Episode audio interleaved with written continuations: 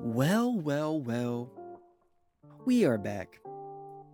We've only got a few more episodes left for the creation series. Um man, there's so much that we could have hopped into.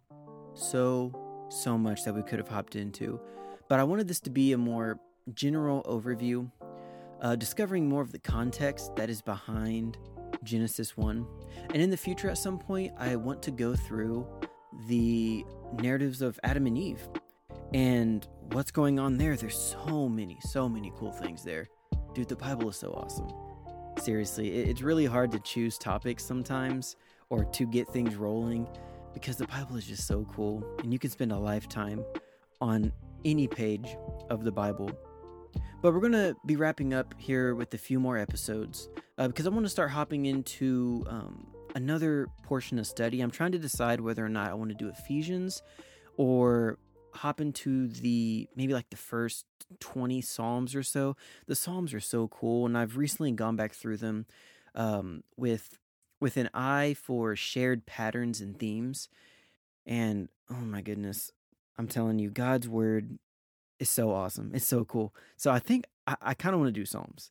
Uh, if if y'all have any suggestions of any things that you may want to hear discussed on the podcast, any books of the Bible, specific passages, specific problems or topics, you know, feel free to let me know. Message me on Instagram or Facebook or email me. All those links are down below. But if not, I'm probably gonna go through Psalms, um, because man, they they really just have my heart right now. But anyway, these are the last few episodes, and I stated uh last episode, I believe, that we'd be going through covering all of the seven days of creation individually, but silly me did not realize that throughout this whole creation series, we've been basically covering a big portion of the seven days of creation. I mean, we've talked about the Rakia, the waters, the chaos waters, the dragons, you know, the sea monsters, the land, how it emerges, um, the light, the lights, the sun and the moon, all of these things. And really, what we haven't discussed yet is days six and seven. And for many, uh, day six in particular is the culmination of God's creative work. It's kind of like the it's the crescendo, if you will, because what does God save for day 6? Well, he saves the best for last. He saves mankind as the last thing he chooses to create. And because of this, day 6 has garnered a lot of attention and questions regarding our purpose and status in creation. Because we're told that we are made in God's image. But what does that really mean? And more importantly, what does that mean that we should do? What should we do with this imaging role or power that we have been granted by God? And you know, we could go down the path of parsing out all the various arguments and views regarding what it means to be made in the image of God. And trust me, there are many. There are, are many different views on what about a human constitutes us being made in God's image. Is it our consciousness? Is it our ability to reason? It our is it our emotional capability? Is our capability to love? Is it our um just our human features, the way that we look, the way that we act, the way that we behave? Is it a culmination of all that? Is it none of those things? And this debate has been ongoing um, for all time, right? And each side of those arguments seem to have some truth, but to me, it seems to be more helpful not to try and decide here today in this little 30, 40 minute episode which one of these views is right, because honestly, I don't know. But it seems like it will be more helpful for us to look at how this status of being made in God's image, how this is played out, and how is it is expected to be played out throughout the biblical story. And I think if we can understand this and if we can grasp this, this will give us a a more complete understanding of not necessarily what it means to be made in God's image on a qualitative, uh, tangible stance, but what are we supposed to do with the fact that we are made in God's image? And this is really important for us to grasp because all of humanity has embarked for thousands and thousands of years on the search for purpose and meaning alongside discovering why are we different than all the rest of life that is on earth why is that and this is what humans have been searching for for so long and this is a question that science can never answer and this is one of the biggest flaws with um, an atheistic belief is that in in an atheistic worldview human beings have no real meaning or purpose. We're just sacks of flesh driven by a purely hands off evolutionary basis where as long as we survive and propagate the species, that's the only thing that our fleshly bodies are concerned with. So there is no real purpose because when the lights go out, the lights go out. So nothing that you do, nothing that you say, nothing that you believe, no matter how you treat people on an atheistic worldview, none of it really matters in the grand scheme of the cosmos because as far as history is concerned, your life is just a little tiny speck of dust in the ocean full of humans and history and years and events. And so, on an atheistic worldview, your life has no meaning, it has no purpose. And even if you try and pull meaning from over here or grab purpose from over there, ultimately, it really means nothing in the grand scheme of things. So that this is why the question of human purpose and human meaning and the meaning of life and all of this, this is why this question is best answered through the Christian worldview, through the worldview that believes that there is a divine creator that set forth everything in motion with a purpose, with a function. And we believe that because Genesis 1 tells us that we are made in the image of God, we have more of a purpose on this earth than to simply propagate the species and survive. And then when it's all said and done, die when the lights go out. There's something about human beings that makes us wholly unique to all of life on earth. And simply put, it's because we're made in the image of the creator of that life.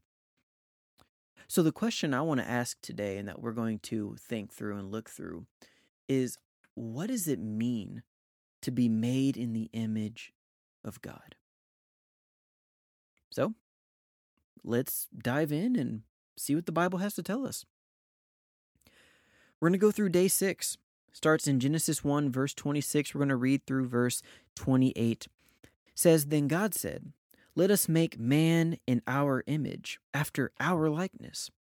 And let them have dominion over the fish of the sea, and over the birds of the heavens, and over the livestock, and over all the earth, and over every creeping thing that creeps on the earth. So God created man in his own image. In the image of God he created him. Male and female he created them. And God blessed them. And God said to them, Be fruitful and multiply, and fill the earth and subdue it and have dominion over the fish of the sea, and over the birds of the heavens, and over every living thing that moves on earth. So, some important observations that we can make. Uh, and this is something that's been a topic of discussion, uh, at least in my study more recently, is in verse 26. God says, Let us make man in our image, after our likeness.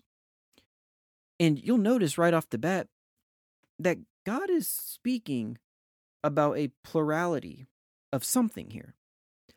Because he says, Let us make man in our image after our likeness. God is in conversation with someone or something else here. Now, I'm not going to dive into um, what this may or may not be, but for those who maybe had noticed this and haven't heard the discussions around the plurality of language here, uh, there's really two kind of main topic or two main ways of approaching this, two different camps, if you will. Uh, the first one and the more popular one would be that the us in the our here is the Trinity, that the Father, Son, and the Spirit are all in conversation together, uh, speaking about making man in their image, whatever that may mean. And we're going to look at that here. Um, another view that has kind of been more popular recently, uh, I heard it from scholar Dr. Michael Heiser, is that this is the view that God is speaking to the divine council. Uh, if you haven't heard of the divine council, um, maybe I'll do an episode on it, or you can go to Dr. Michael Heiser's website and he has a ton of material. Um, but there are multiple Old Testament passages that speak of God having a divine council that he delegates authority to, similar to how God delegates authority to mankind here to rule over the earth and have dominion in that sense. Um, and what's really interesting about that view is that God may be saying, hey, let us make man in our image, whatever that may be, whether it's a quality or a duty. Um, and that could be another uh, way that the plurality is expressed. I don't really know what view I hold. I think both have merit and credit, and I think both are perfectly honoring of the Bible and and whatnot. But for those of you who looked at it and said, "It looks like God is talking to somebody here," uh, what's going on? Uh, that's kind of the views there. Another important observation to make, in, and this is probably where we really should start, is the word "man." Let us make man in our image. Uh, we need to be clear because this has been used, unfortunately, in the past to uh, make the case that women are inferior to men in some way, shape, or form. But we need to point out that man here is actually the Hebrew word Adam, which in Hebrew just means human or mankind. So this would be better understood and translated to read, Let us make mankind or let us make human in our image after our likeness. The next thing that we can point out, and this gets a little bit more technical on the Hebrew side of things, but some Hebrew scholars have pointed this out. Um, I'm going to be reading from Hebrew scholar Tim Mackie. He says this uh, the phrase, and let them rule over. Right? So it says, God made man in our image, after our likeness, and let them have dominion over, or in other translations, let them rule over. That phrase in Hebrew grammar and syntax when you have a verb of command or invitation called a jussive, followed by a clause that also has a jussive, which would be the phrase and let them rule, it is meant to be understood as a purpose statement. Now, catch what he says here. He translates how this should be better understood with the Hebrew grammar. That it would say, Let us make man in our image, in order that they may rule over the fish of the sea and over the birds, so on and so forth.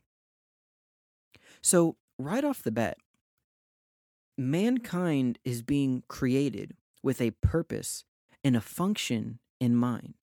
And that purpose and function is to rule over the creation that God has established on earth. And if you remember, um, a few episodes ago, we talked about how for an ancient biblical author and ancient people in general around this culture, things came into existence not if they were materially present. They don't think about existence the same way that we do.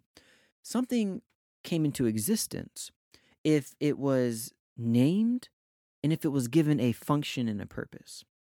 And so here, mankind is not only being named, but they're also being given a function to rule over the good creation that God has made.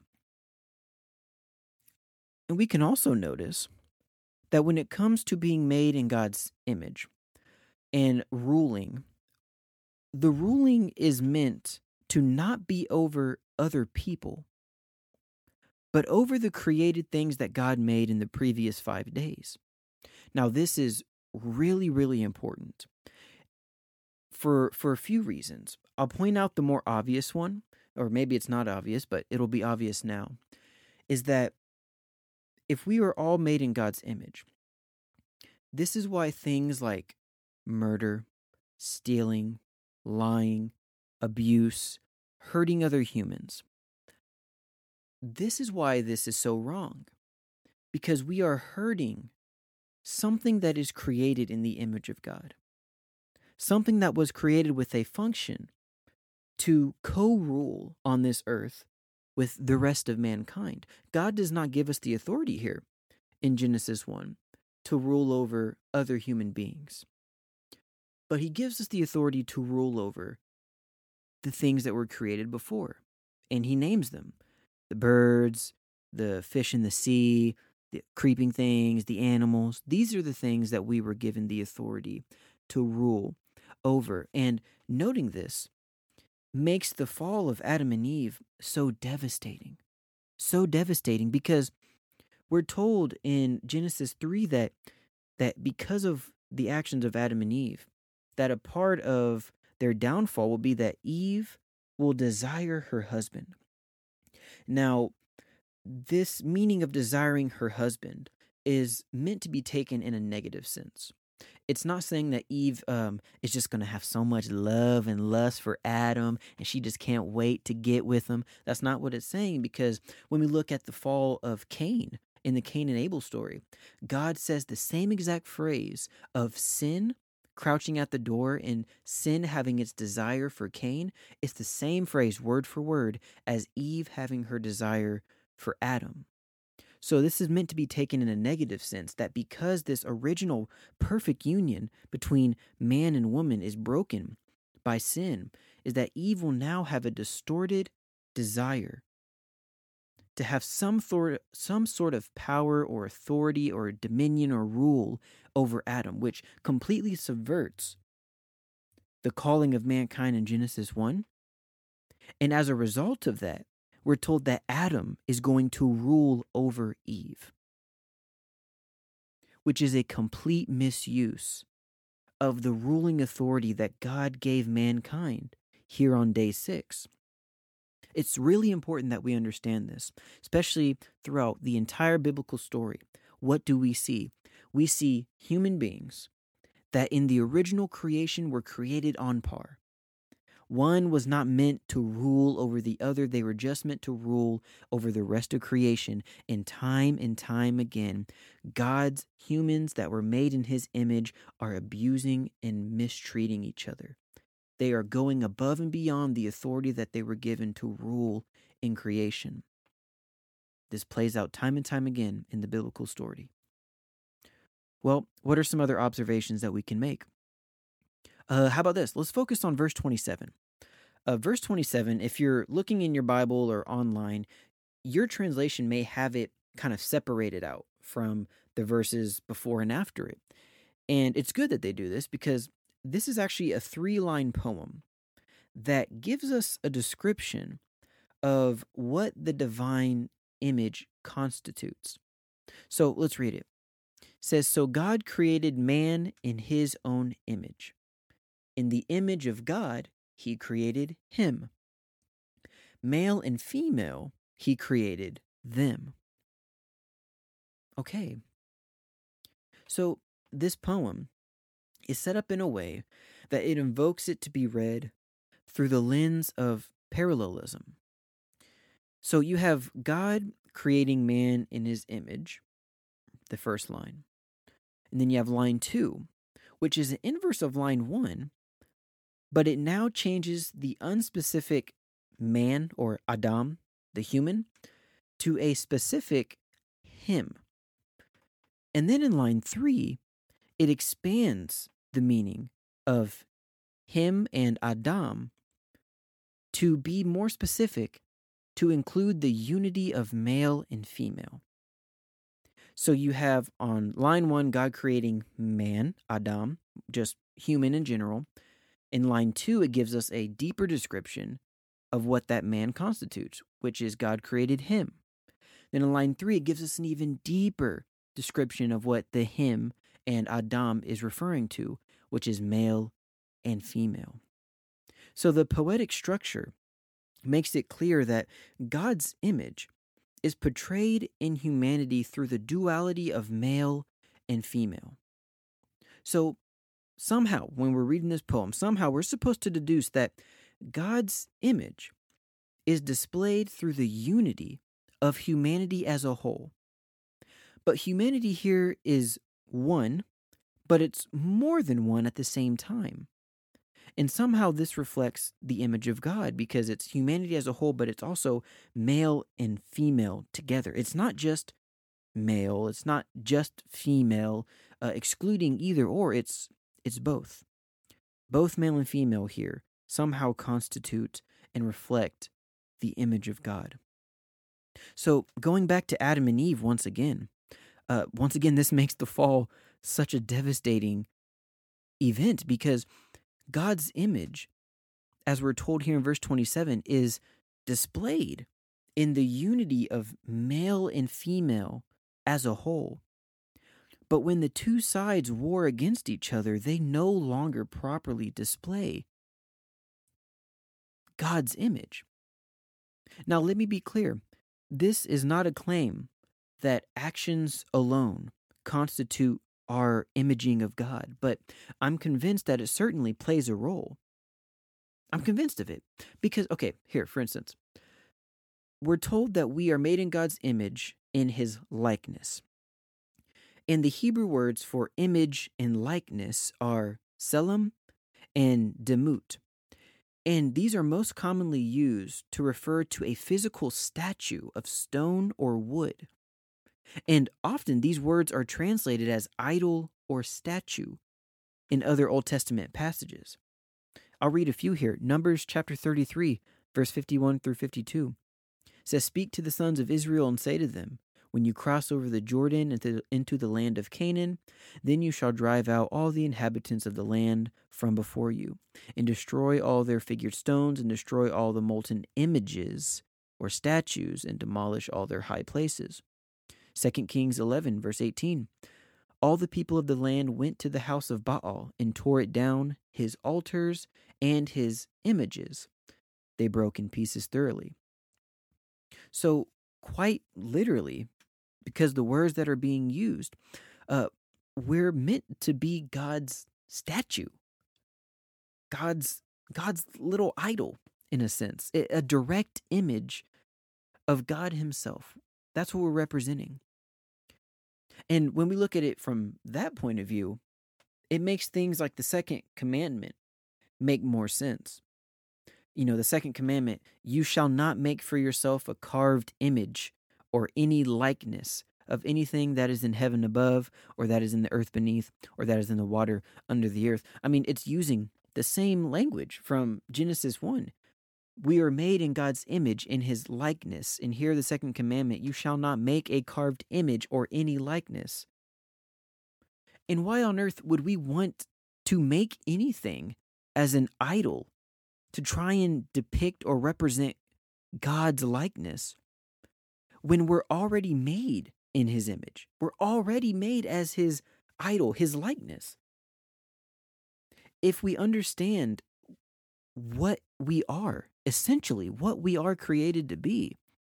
It makes things like making idols to depict God, to represent God, so foolish of us because we're literally trying to create something that we are already created to be. Because anything else that we would make would be lesser than the images and the likeness and the idols that God has already made for himself, for his purpose, which is his own beloved human beings, his own beloved children. This is also why the golden calf incident is so egregious and it's so it's so foolish because Israel threw away their purpose as God's idol, as God's image, in order to make a lesser image as a calf. It, it, it, makes you it makes you laugh when you understand how foolish it, it that would be like that would be like my daughters going and trying to create a little robot daughter and try and present it to me and say, Look, Dad, we made you a robot daughter. We hope that you love it. We hope that it's all that you want it to be. And I would look at them and I would say, Do you not know who you are? You're my daughters. Like, literally, you are my daughters. You represent a part of me. You are my my imagers, in a sense. And how silly would it be for my daughters to try and make a lesser, inadequate thing that I don't love and try and say that it's my daughter when they are overlooking the fact that they are my daughters. That's the same thing that God is probably feeling when he sees his imagers, his statues, his likeness trying to make things that are lesser than themselves.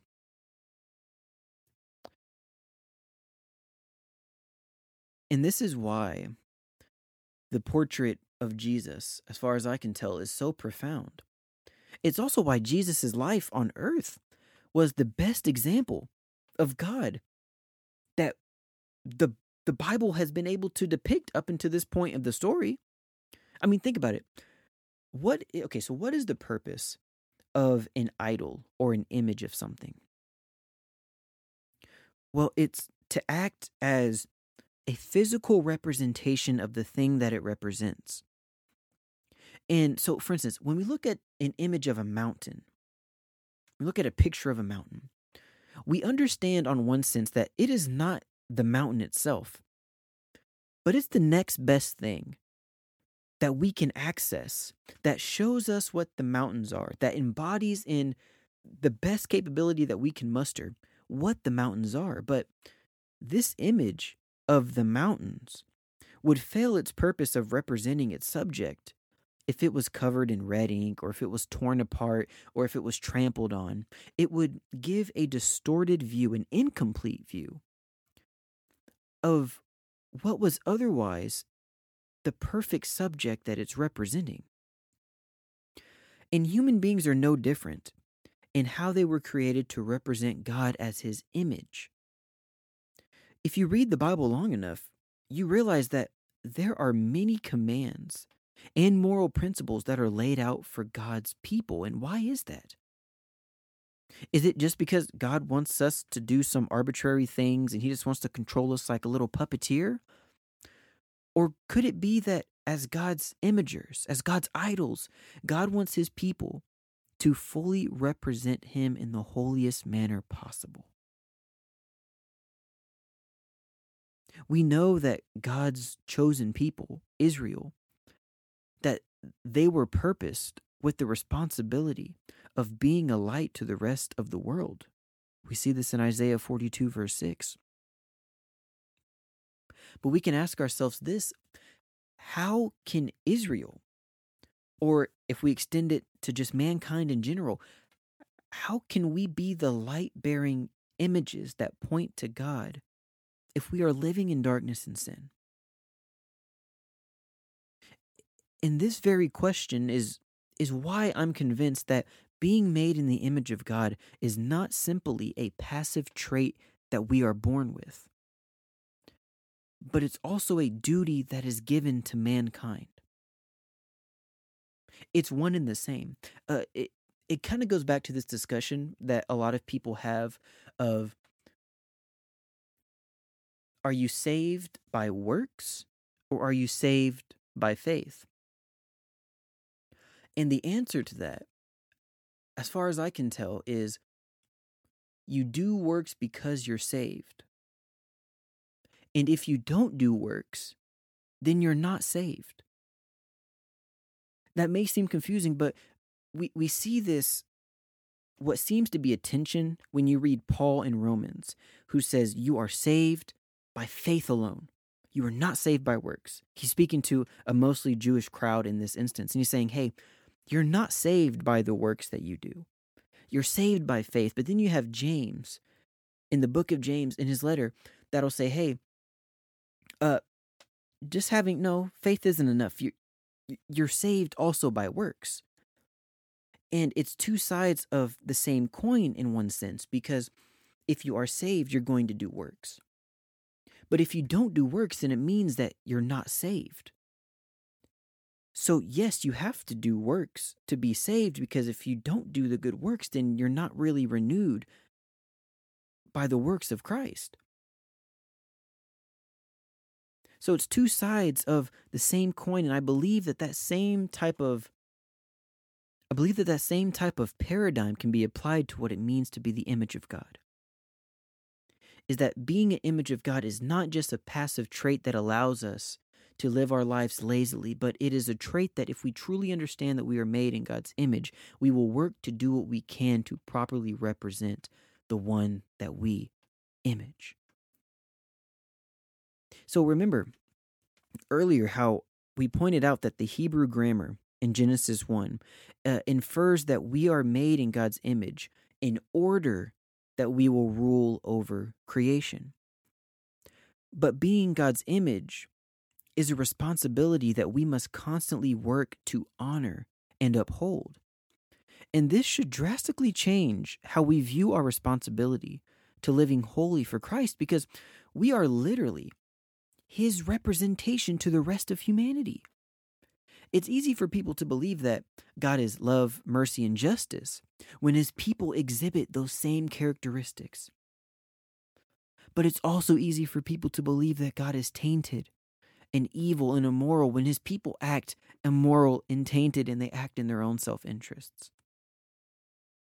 I mean, have you ever wondered why it's said that we are made in the image of God instead of being made as his image?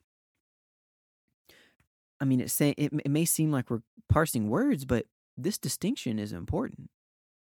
Being made in the image is a high honor, but you are simply a limited glimpse into a higher authority. But being the image means that you are that higher authority.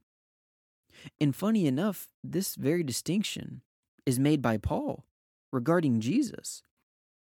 I was doing a, a Bible study with my friend last week, and we were reading the intro to Colossians.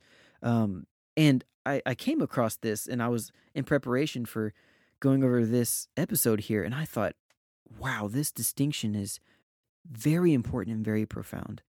Colossians 1, verse 15, Paul says, He, Jesus, is the image of the invisible God, the firstborn of all creation.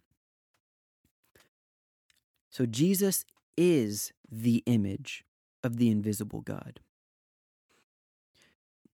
Now, this is important because Jesus is not said to be made in the image of God. When I first read this, I thought, oh, yeah, that seems to be a callback to Genesis 1, right? That's a callback to Genesis 127, we're made in the image of God. Jesus is made in the image. And then I had to stop myself and say, wait, no, no, no. Paul is making a callback to Genesis 127, but he's making a very important distinction. Because as we read this, Paul's readers should look at this and say, yeah, this is a callback.